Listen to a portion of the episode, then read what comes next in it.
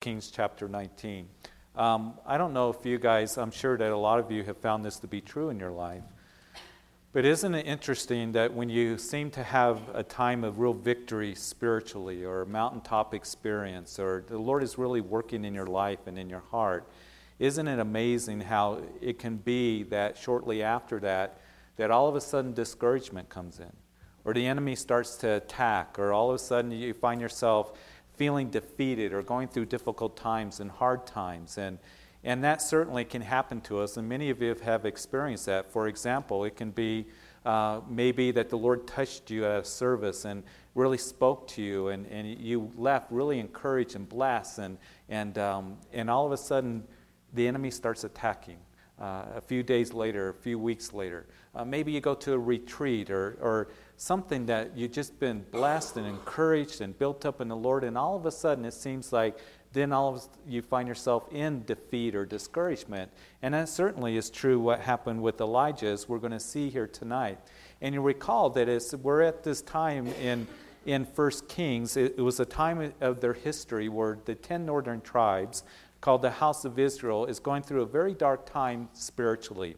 Uh, the first king of Israel, as the nation had split after the reign of Solomon, uh, as the ten northern tribes would break away from Judah and from Benjamin down south, that Jeroboam, the first king, would plunge the house of Israel into idol worship. And Jeroboam, he was told by the prophet of God that if you follow after me and keep my commandments, that the Lord said to Jeroboam, the first king of Israel, that I will establish your throne, I'll establish your house. But Jeroboam did not do that. Instead, what he did was he built two temples dedicated to the golden calf.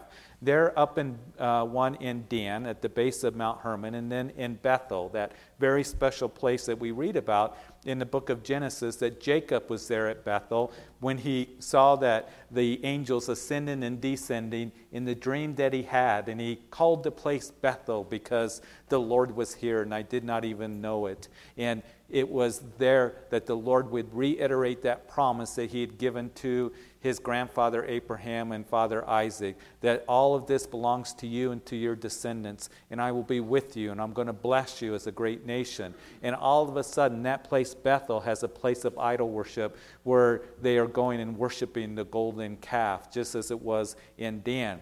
So we have seen that in these chapters, that in the ten northern tribes, that it's gone from bad to worse. It was Jeroboam's house that judgment was pronounced upon uh, his house, and they would be killed. And then we see that there's more killings, there's more assassinations, there's a division in the nation. There was evil, even civil war for a short time.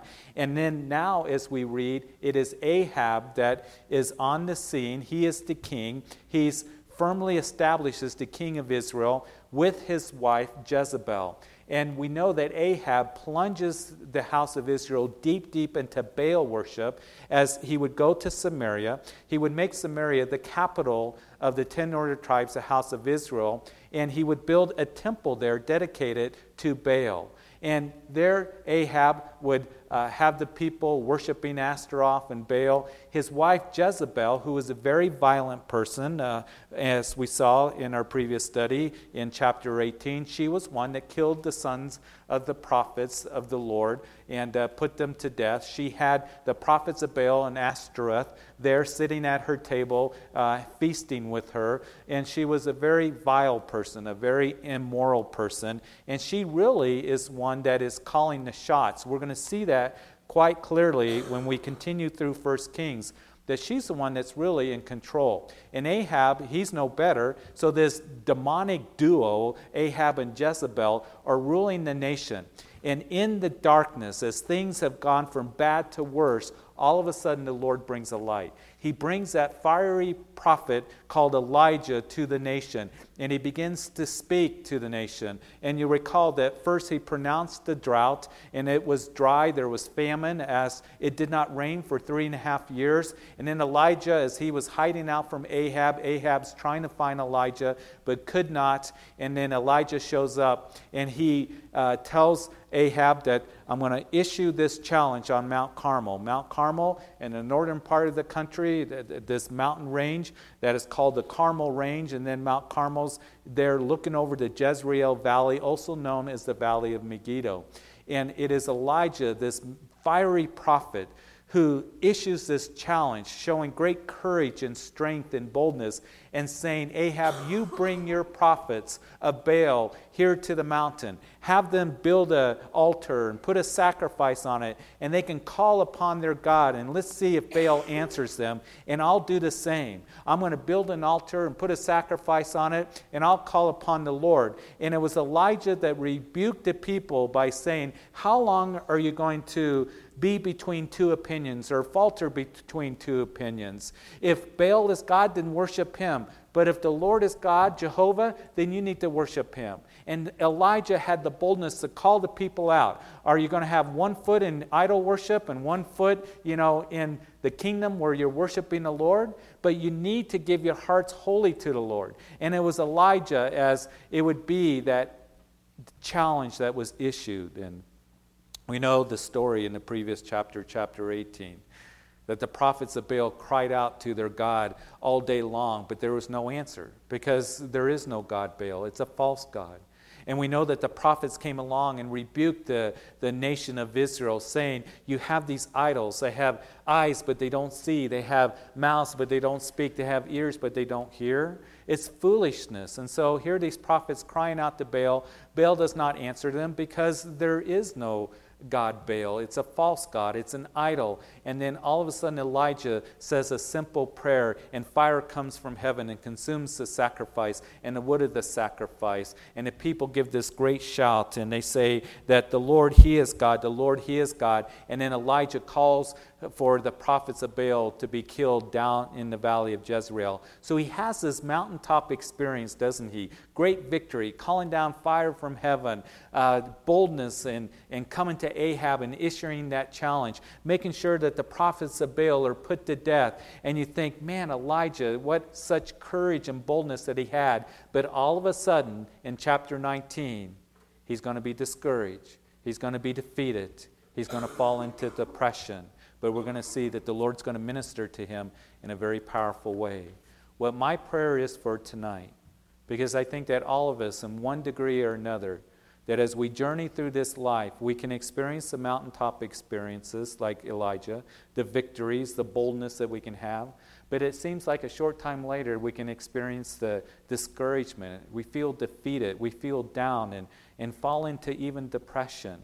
And what my prayer is tonight would bring great comfort to you, would give you some insight on how the Lord desires to work in our lives as we feel those kinds of things, when we feel defeated and we feel like we're down in the valley and not on the mountaintop. So let's begin to look at that. In chapter 19, verse 1, and Ahab told Jezebel all that Elijah had done and also how he had executed all the prophets with the sword. And then Jezebel sent a messenger to Elijah saying, So let the gods do to me and more also, if I do not make your life as the life of one of them by tomorrow about this time.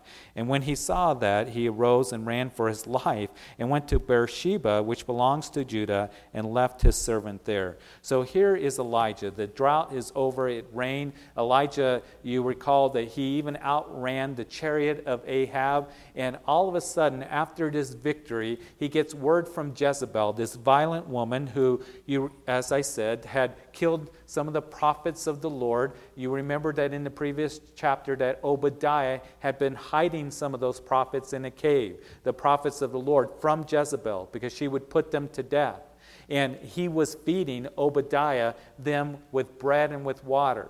So it's a very dangerous time for those who are dedicated to the Lord. And Jezebel, this woman that's very violent and, and vile, she gives a message and sends one to Elijah that I'm going to execute you tomorrow. I'm going to do to you what you did to the prophets of Baal. I'm going to kill you by the sword. I'm going to lop your head off, Elijah. And you would think that Elijah, you know, in his boldness and confidence that he had just displayed, that he would have said, Who are you, lady, to threaten me? Go ahead, try to. I'll just call down fire from heaven and I'll consume you. So go ahead and, and make a move. But he doesn't do that. All of a sudden, he, he just becomes so full of fear that he leaves his servant there in the northern part of the country at Mount Carmel, there in the valley of Jezreel, and he takes off and he runs over 100 miles to the southern end of the nation, Beersheba. Now, as you go through the Old Testament, you will see the phrase as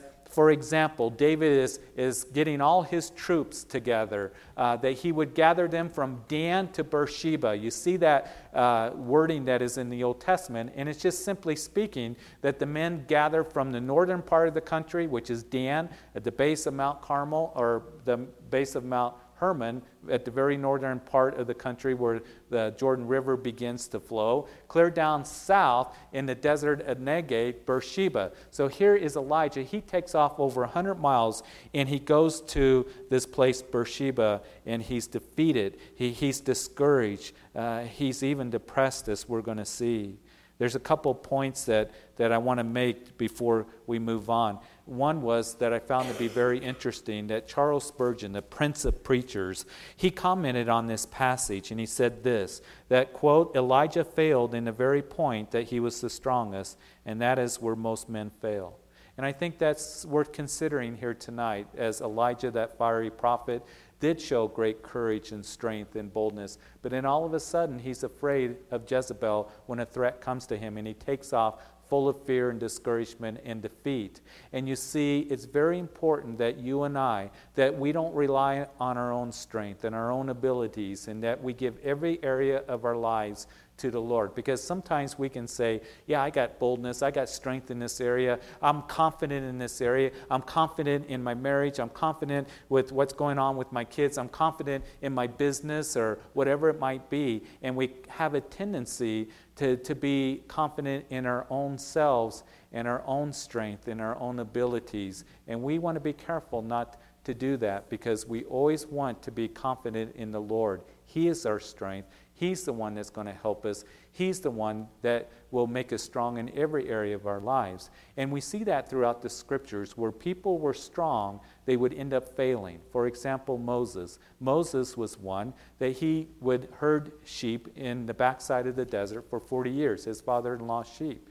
And it was the Lord that was working in Moses. Moses, who was mighty in deeds and works, as we know from the book of Acts, chapter 7, as Stephen was given that account of the history of Israel. He said, You know, guys, uh, as he's addressing the religious leaders, how Moses was mighty in words and in deeds of the Egyptians. He was next to be in line to be Pharaoh in the first 40 years of his life. He was raised in the palace of Pharaoh and in the, the the splendor of Egypt. And yet he would leave that to go out and be with his brethren. And he thought at that time, as Stephen goes on and gives that address, that he was going to deliver the children of Israel from Egypt. And so there's an Egyptian taskmaster that is beating on a Hebrew.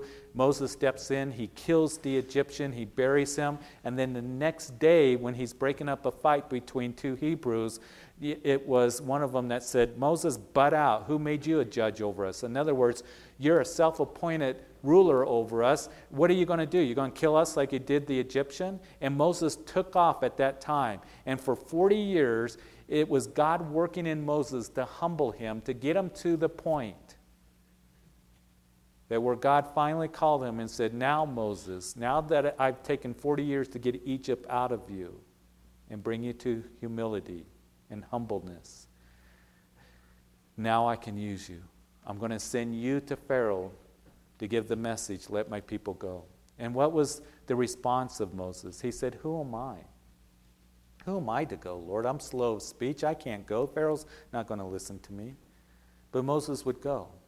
And the Bible says that Moses was the meekest man on the face of the earth. He was the most humble man on the face of the earth. And you certainly see that. For example, when they did leave Egypt and they're backed up against the Red Sea, and is the people that cried out as they saw the Egyptian chariots coming, and Moses, he would stand up and he said, Be still and see the salvation of the Lord. For this day the Lord will fight for you, and you will no longer see those Egyptian chariots. And he always pointed to the Lord, and he magnified the Lord, and gave honor and glory to the Lord in everything that he did and the mighty miracles that he performed, he did not stand up at that time and said, Hey, watch this, people.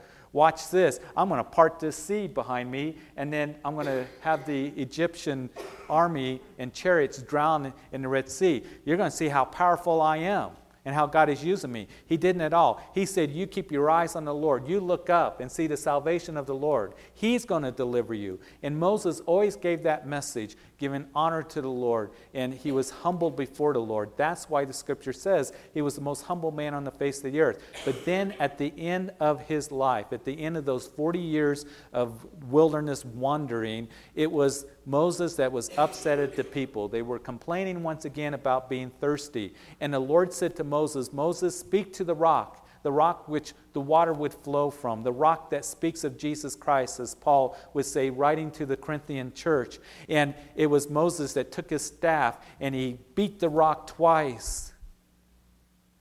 And when I first read that, I think, I don't blame Moses putting up all the stuff he had to for 40 years.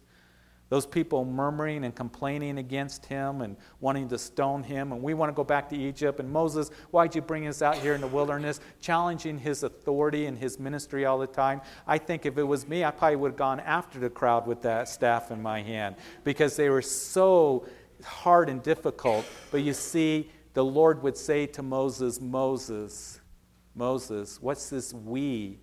As Moses would cry out to the people, Must we fetch water for you, you rebels? And the Lord said, Moses, come here. Moses, why are you angry at the people? I'm not angry at them, they're thirsty. I wanted you to speak to the rock and simply give them something to drink. And Moses, Moses, you misrepresented me. What's this? We fetch water. I'm the one that, fest, that is going to give them water to drink. I'm the one that's going to help them. I'm the one that's going to bless them. And you see, for us, what we need to remember is the Lord does the work. And He's the one that helps us and ministers to us. And He's the one that gets the glory. But in that area where Moses was strong, being the most humble man on face of the earth, he was taking the glory away from the Lord. And the Lord said, You're not going to see the promised land.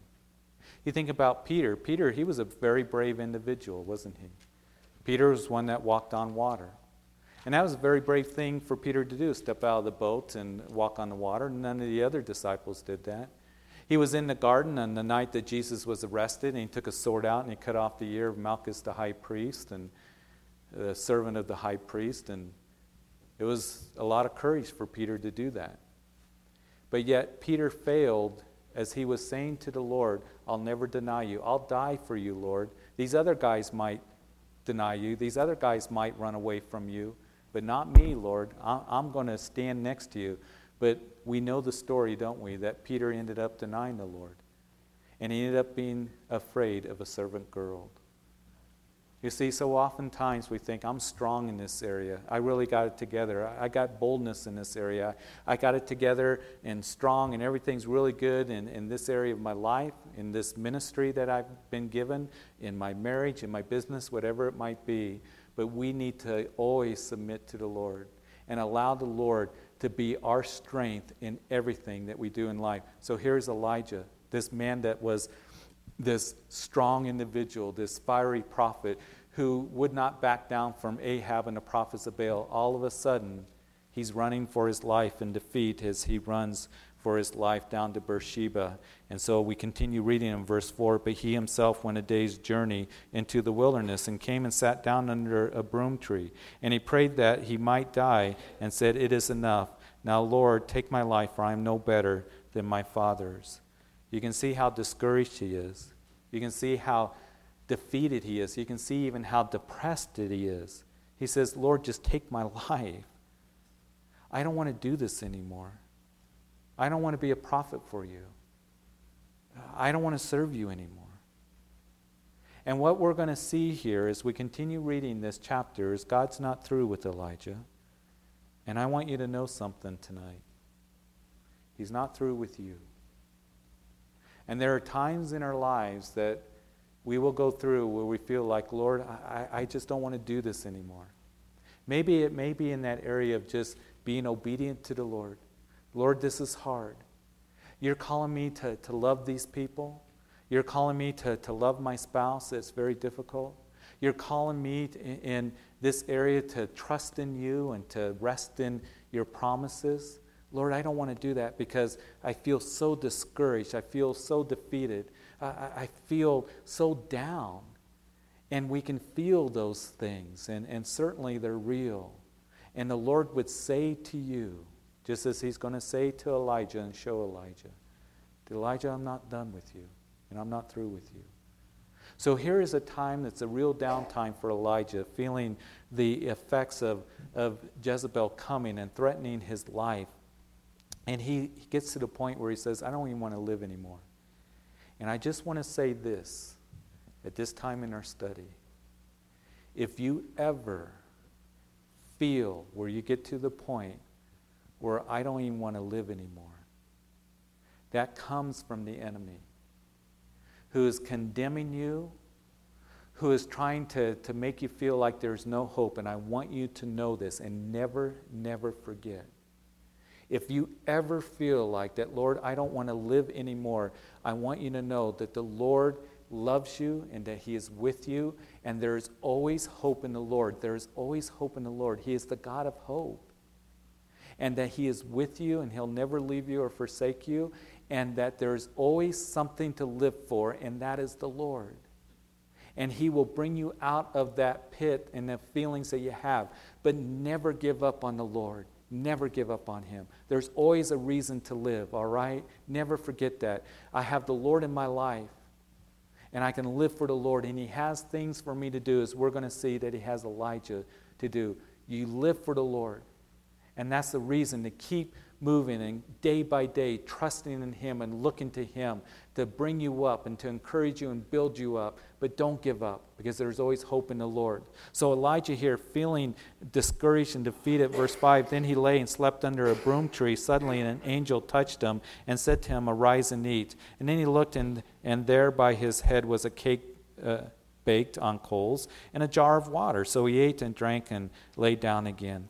And, and, the angel of the Lord came back the second time and touched him and said, Arise and eat, because the journey is too great for you. So he rose and ate and drank, and he went in the strength of that food forty days and forty nights as far as Horeb, the mountain of God. And there he went into a cave and spent the night in that place. And behold, the word of the Lord came to him, and he said to him, What are you doing here, Elijah?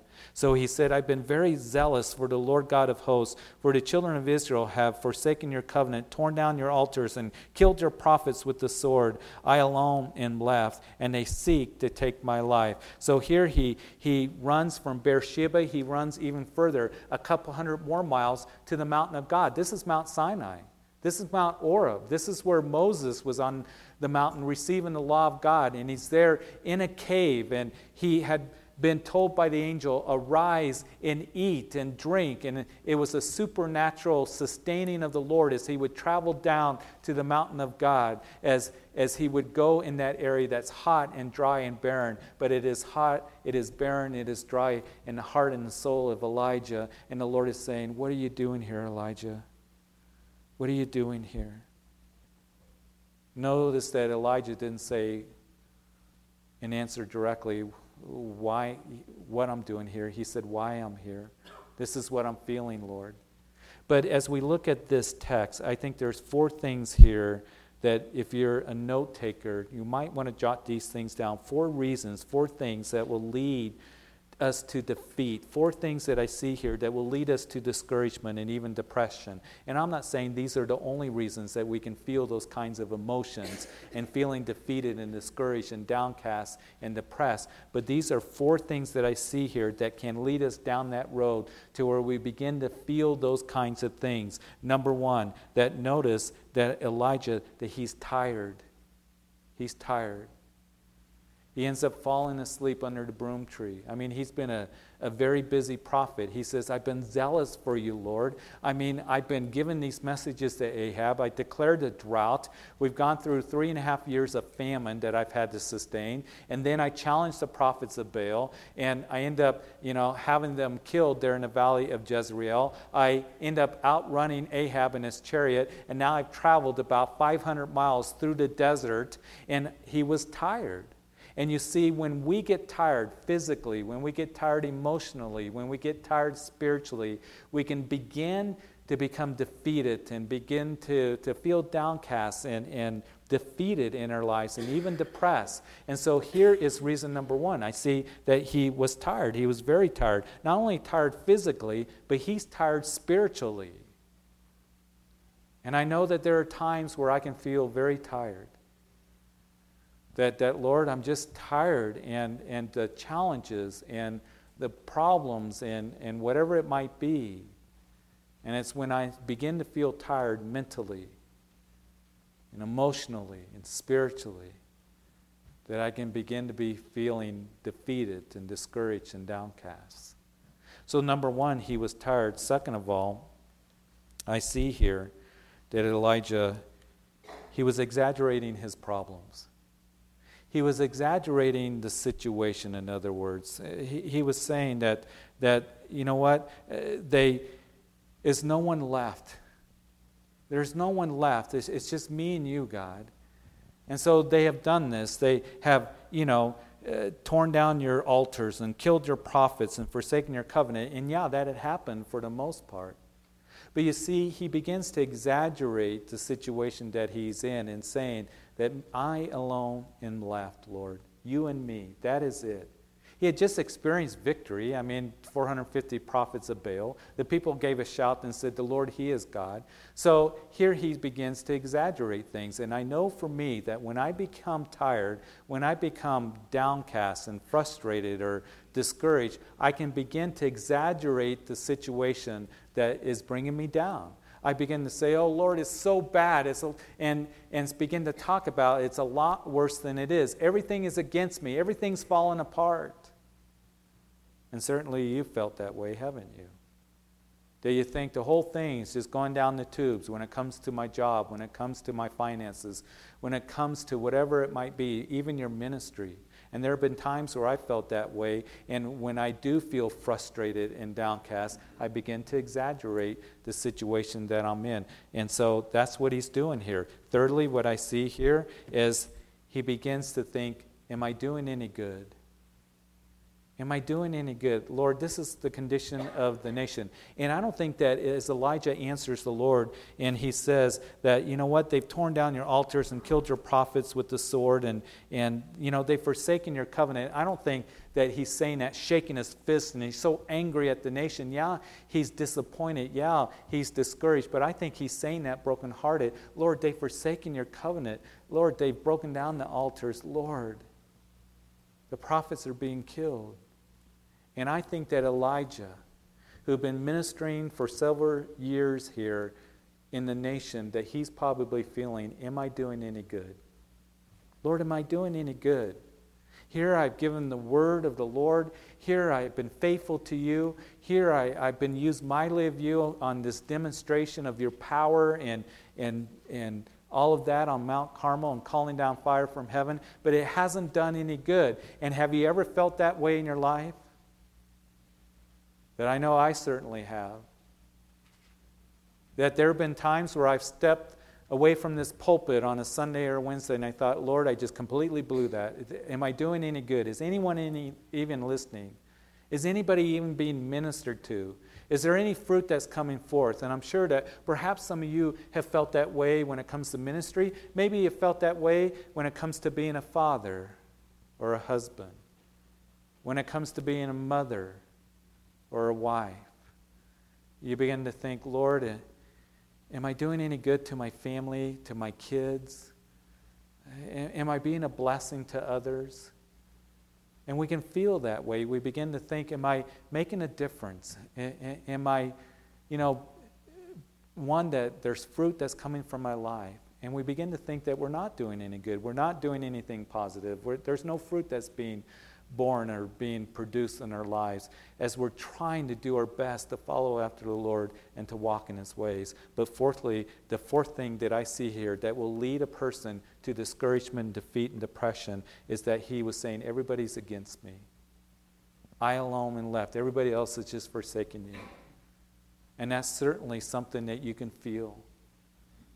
You feel like everybody's against me, everybody's criticizing me, nobody cares about me.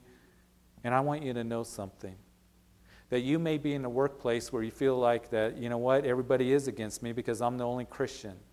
Or maybe in your own family, you've been ostracized and, and pushed away by your family because you're a Christian and you've given your heart to the Lord Jesus Christ and you're committed to Him. And you can feel alone. Certainly we can. But I want you to know something that you're not alone because the Lord is with you and He loves you. And I want you to know that there is a loving family here that is here to pray for you and support you, to love you and encourage you. And that's why it's so important that we remain in fellowship. That's why it's so important that, that we be a part of this thing called the church so we can be encouraged and edified and uplifted and built up. That as people come into this place, they know I got people here that are for me and are going to pray for me and care for me and encourage me and pray for me and are concerned about me.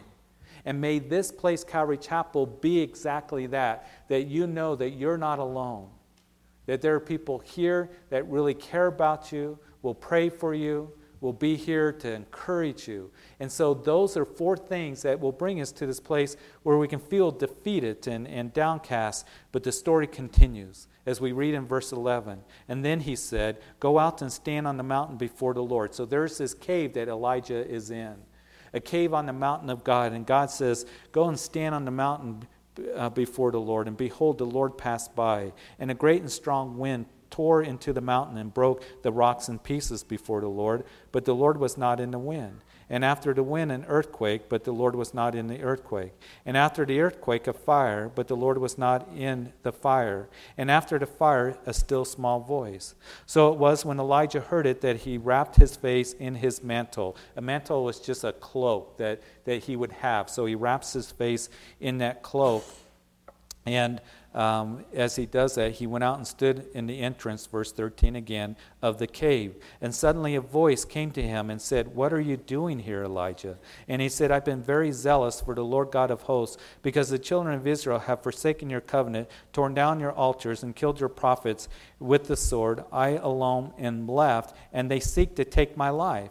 And, and, then the Lord said to him, Go return on your way to the wilderness of Damascus. And when you have arrived, appoint Hazael as king over Syria.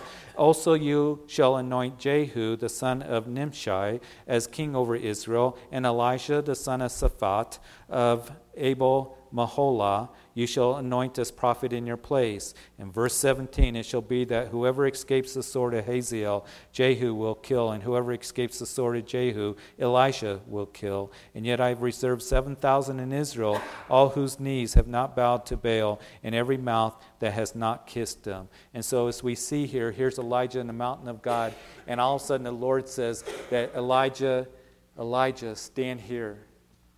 And all of a sudden, there's an earthquake the mountain shook.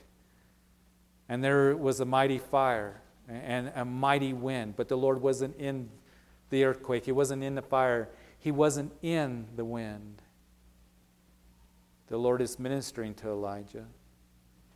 And just as I gave you four things that will lead to discouragement, defeat, and depression in our lives, I see four things here that the Lord wants us to remember that will help us uh, to get out of that discouragement and defeat and depression. Four things that I see here that the Lord would have us take note of that will help us as we seek to find comfort, as we seek to be built up, to get us out of that state of feeling depressed and down and discouraged. Number one, I see here, we go back to verse 5. When you're feeling tired, you need to get some rest. When you're feeling tired emotionally and spiritually, physically, it's good to get some rest. And, and I'll speak for myself. I know for me, just kind of um, the way that sometimes that, that, I've been is when I'm feeling tired, it's like I can't quit. I got to keep going. I got to keep doing. And um, I got more that I got to get done. I have a tendency that the more that I get done and the more tired I am, the better off that I'm going to be. And I've come to realize that there are times where I need to take that time to rest. I need to take that time to rest myself mentally and emotionally and spiritually and physically. And it's good to do that, and it's okay to do that. Do you know that? It finally took the Lord years for me to realize that. That, Jeff, that you can just stop and be refreshed and renewed in me. That's really what the Sabbath was all about when the Lord gave the Sabbath law to the children of Israel. Was to be a day of being refreshed and to reflect on the Lord and be renewed in the Lord. It's a good principle for us to have to take that time to be refreshed and renewed in the Lord. And I know this last week in being gone that Sue and I were able to get away. And, and one of the reasons that we wanted to get away is, is 20 years ago that I was ordained as a pastor. And it's been 20 years since Sue and I have been able to just take a week away from the kids and, and to be gone and be refreshed and renewed. And it was a blessing. And um, it's a blessing to be able to come back. And, and because we miss our church and we miss you guys because we have such a love for you. And we feel as a real privilege and honor to minister here with you and alongside of you and for you. But it's good to get rest. Make sure you take care of yourself. Elijah slept and he got some rest. And you need to rest in those times where you're feeling down. You know, even Jesus did that, didn't he? He would tell his disciples that uh, let's get in a boat and let's go on the other side. Let's go to a quiet place. Let's get away. Because Jesus, he had been ministering to the multitudes where he was giving himself to them, and he would find himself being exhausted. He wasn't tired of ministry, he was tired in doing ministry. And it wore him out, and he got rest, and we need to take rest in those times as well. Sometimes that's hard, especially for us guys to do that. And don't be afraid to do that, to take that time to be refreshed and renewed in the Lord. That's going to help you a whole lot. Second of all, what I see here is keep things in proper perspective. Remember, I said that we have a tendency to exaggerate things and, and we make the problem a lot bigger than it really is. Keep things in proper perspective. And that's what the Lord is doing here with Elijah. He says, Elijah, you're, you're not the only one. Not everybody has gone off and, and worshiped Baal. I got 7,000 that have not bowed the knee to Baal. So keep things in proper perspective. And again, maybe perhaps that I'm speaking for myself, but I do have that tendency that when I get tired and when I get discouraged and defeated, that I begin to blow up the problem. And it's, you know, somebody will usually come along and say, you know what? You need to keep things in perspective. It's not as bad as you think it is. It's, it's you know, going to be okay have a proper perspective on things, and we need to do that. And, um, and we need to uh, have, you know, that realization that, Lord, help me to keep a proper perspective in things. You know, somebody may come along and criticize you. They don't like something that you did. But, you know, as I find that perhaps somebody doesn't like something that I said or a decision that I made, that I got a whole lot of other people that are there to support and encourage and to bless. So keep things in the proper perspective as you're looking at your situation, those things that are bringing you down. Thirdly, this is important. Elijah, the journey is long. Arise and eat. Guys, Christian, the journey is long.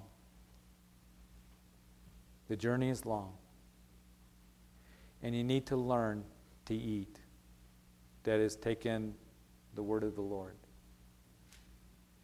Elijah, I'm not in the earthquake, not in the fire, and I'm not in the mighty wind, but he heard the still small voice of the Lord. And for us to have that very victorious and joyous Christian life that the Lord desires to give all of us, that we need to be eating of the Word of God, taking in the Word of God. And that will strengthen us and encourage us and bless us and learn to hear the still small voice of the Lord as the Lord speaks to us by the Holy Spirit. That's what makes Christianity so wonderful, even adventurous, is that the Holy Spirit is there to teach us and guide us and direct us, to speak to our hearts, to give us a peace that that passes understanding, a peace that rules in our hearts. Isn't it wonderful when you're just in touch with the Lord? You've had your devotions. Lord, here is my day. I give it to you. Lord, you guide me, you direct me. And He begins to do that. He begins to speak to you in that still small voice. Hey, I want you to go and talk to this person. I want you to pray for them. I, I want you to go in that direction. He'll put ministry on your heart. It's wonderful to be able to, to have the Lord speak in a still small voice, but you continue in this, in the Word of God. Continue feeding on the Word of God, and that's where you're going to find strength, and that's where Elijah did, and he was given water. Keep drinking of the Lord. The Lord Jesus said, For all of you who are weary and tired, come to me, you who thirst, and drink of me, is what Jesus says. Drink of me, the living waters.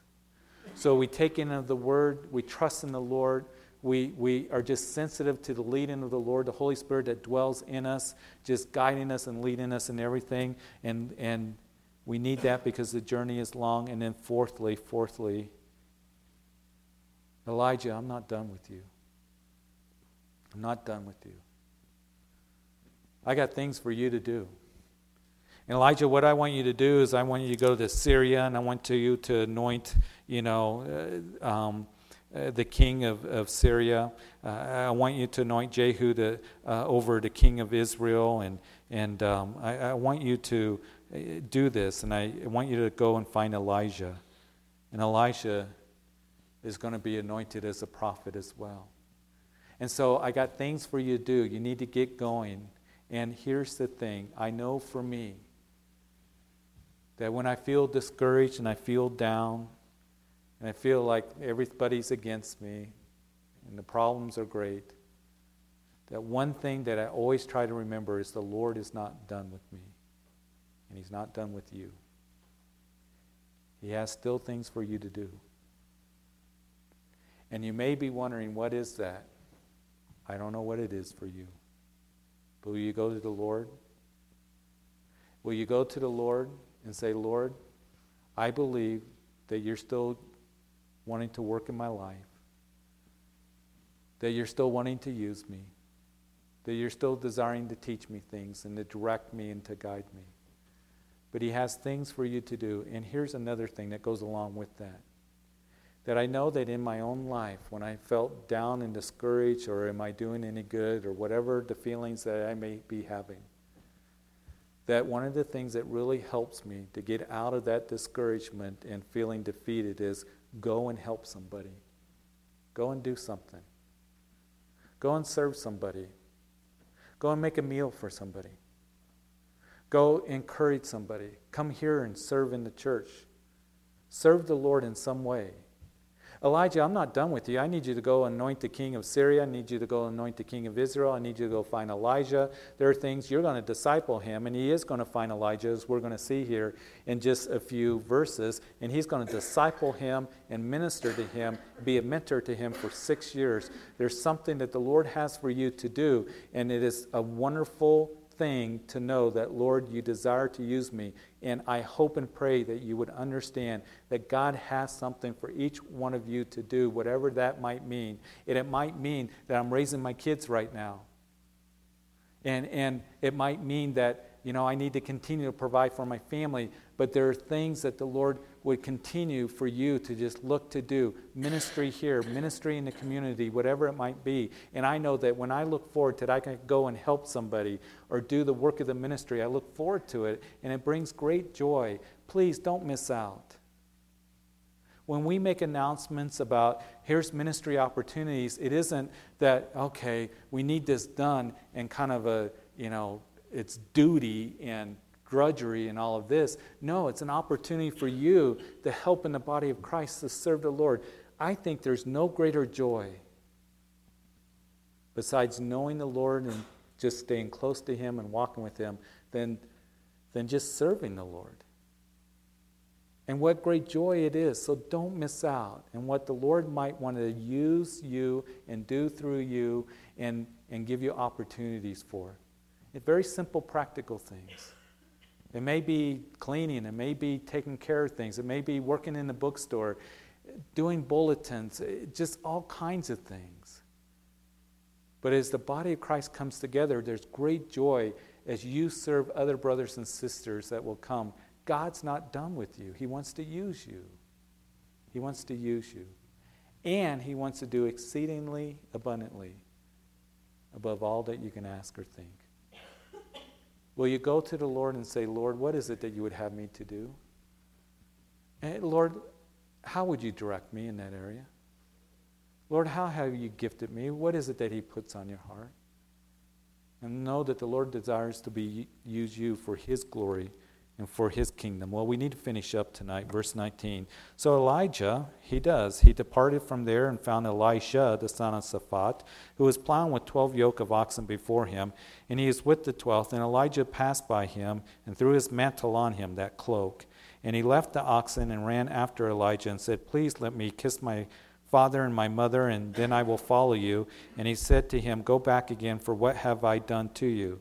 So Elijah turned back from him and took a yoke of oxen and slaughtered them and boiled their flesh using the oxen's equipment and gave it to the people. And they ate, and he arose and followed Elijah and became his servant. So all of a sudden, Elijah finds Elisha we're going to see that Elisha is going to have a powerful ministry. Matter of fact, he's going to have a double portion of Elijah's anointing, and we're going to see he's going to work powerfully. But a couple things here I want to leave you with, and then we'll close this tonight. But I think very important for as you who desire to be used of the Lord. When I see God calling people to use them, I always notice that they're working. Here's Elisha that he's plowing behind the oxen. When he called David, David was what? With the sheep. When Moses was called, he was what? He's with the sheep on the backside of the desert. When Peter and John and James were called and Andrew, what were they doing? They were mending nets, they were fishing. You see, sometimes we think, okay, God used me, and we just sit there and we're not doing anything. But the Lord desires for us to be, first of all, ones who know how to work, and second of all, that we're moving forward in whatever it might mean for you. That, Lord, okay, I want to be doing something. I want to be in action. I want to be doing my devotions. I want to be seeking you. I, I just want to keep an ear up in what, uh, you know, opportunities they might be. But I always notice that the Lord always calls those, it seems like they use very powerfully for those who know how to work who are working. Because you know what? Ministry is a good work, is what the scripture says. It's work, but it's good. And I tell young guys that want to be in ministry, you learn how to work. Because ministry is a lot of work, and it's a good work, and it's a joyous work. So here's Elijah, that he's behind the oxen. But then it's interesting, as I was looking at this this afternoon, that he said to Elijah in verse 20, let me kiss my father and my mother, and then I will follow you. And Elijah said to him, Go back, for what have I done to you? So commentators are divided on exactly what did Elijah mean by the response? What have I to do with you? What have I done to you? And some believe that perhaps he's rebuking Elijah because he wants to go back and say goodbye to his father and mother. I don't think that's the case here. I think what Elijah is saying to Elisha go ahead and go back. You got things that you need to take care of. But listen, don't forget what you've been called to do. Don't forget what you have been called to do. And maybe you're here tonight, and maybe the Lord has put a ministry or something on your heart. And right now you can't do it because you're raising the children. Because because you're working to provide for your family, and, and that hasn't come to pass. But don't forget what the Lord has put on your heart. And the reason that I say that is because sometimes the Lord will put something on your heart, and, and yet the door hasn't opened up, the opportunities haven't come, and all of that. But over time, what can happen is you forget about those things. And we begin to think, well, yeah, the Lord put that on my heart, but, you know, so what? That was a couple years ago. No, don't lose that heart. Don't lose that heart to serve the Lord. And in his time, in his preparation, he'll open up those doors. But Elijah is saying, okay, go back. Take care of family business. Go ahead and do that. But he says, go back, for what have I done to you? In other words, don't forget that you've been given the mantle, you've been called to ministry, and God wants to use you. Maybe you're in a place where you feel like I can't you know, move forward where I want to, but don't lose that desire and that heart for what God wants to do in your life. Because He's preparing you And He's going to see you through, and He who has begun a good work in you, He promises that He'll bring it to completion. He'll bring that work to completion. But don't lose that heart. What has God called you to do? What has He put on your heart? Trust Him that He'll get you there. Amen? Amen. Father, we thank you. We thank you for this time in your word. And Lord, I just pray that as we consider these things tonight, I thank you for, Lord, just the truthfulness of your word. And um, because we can feel defeated and discouraged and downcast and depressed, those are very real emotions that we can feel and seasons that we go through our life. Lord, I thank you that in your word that you give us encouragement. Lord, that you show us in your word that you're not done with us. That we always have a reason to, Lord, to look to you and to trust in you. And so, Lord, we thank you for that word tonight. Father, I would pray for anyone that is here tonight that has never surrendered their heart to Jesus Christ. Just as we talked about tonight, that our hope is in you, but our ultimate hope for salvation comes from you as well, only through Jesus Christ and the work of the cross.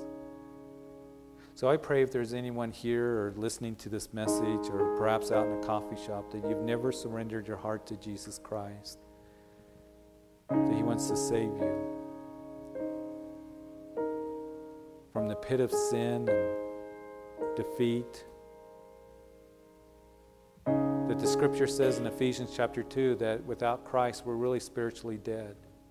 But God has made us alive by what Jesus Christ has done in going to the cross for you. And if this means anything to anyone tonight listening, that if you've never surrendered your heart to Jesus Christ, we want to give you opportunity to give a prayer of faith in your heart right where you're sitting. To say, Jesus, I believe that you're the Son of God who died for me on Calvary's cross.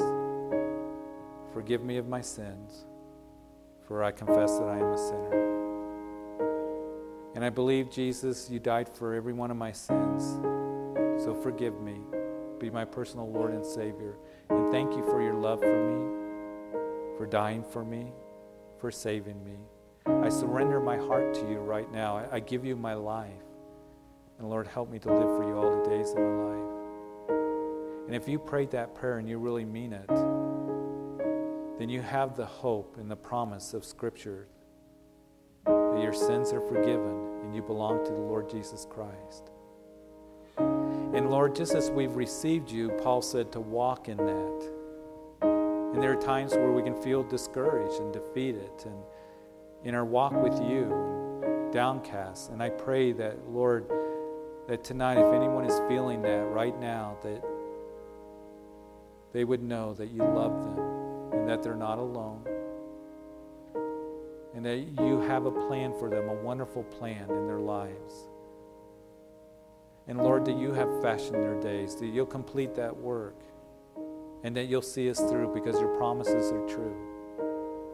And so, Lord, I pray that you bring encouragement to those who are feeling defeated or discouraged or a season that you're feeling depressed. Lord, that you bring healing and comfort right now. Lord, that you bring encouragement, that you bring blessing. That as we saw in your word tonight, that you desire to do a marvelous work in our lives, that we're not alone. That as we feed upon you, that you will bring strength and joy and encouragement. Father, I do pray that you would help us in our hearts to just kindle that desire to please you with our lives and to be used of you. And Lord, you have something for each one of us to do, whatever that might mean in opportunities. Lord, just doing simple things and practical things and acts of love to help others out. To Lord, to just walk closer with you and get our hearts and mind on you. To remember that we have the promise of heaven. How great thou art, as we sang tonight, is what reigns in our hearts. That your promises are true. And Lord, to keep our focus and our mind on you. And Lord, I do pray for those who are experiencing hardships and difficulties and pain and sorrow. Lord, that you bring the comfort that they need right now. So, Lord, we thank you for tonight. We thank you for your word. I pray for this place, Calvary Chapel, would be a place where the love of Jesus Christ is proclaimed and felt, and, and Lord, that it would be demonstrated through us to others. So, Lord, we thank you for tonight. Bless everyone here as we go our way. And it's in Jesus' name that we pray.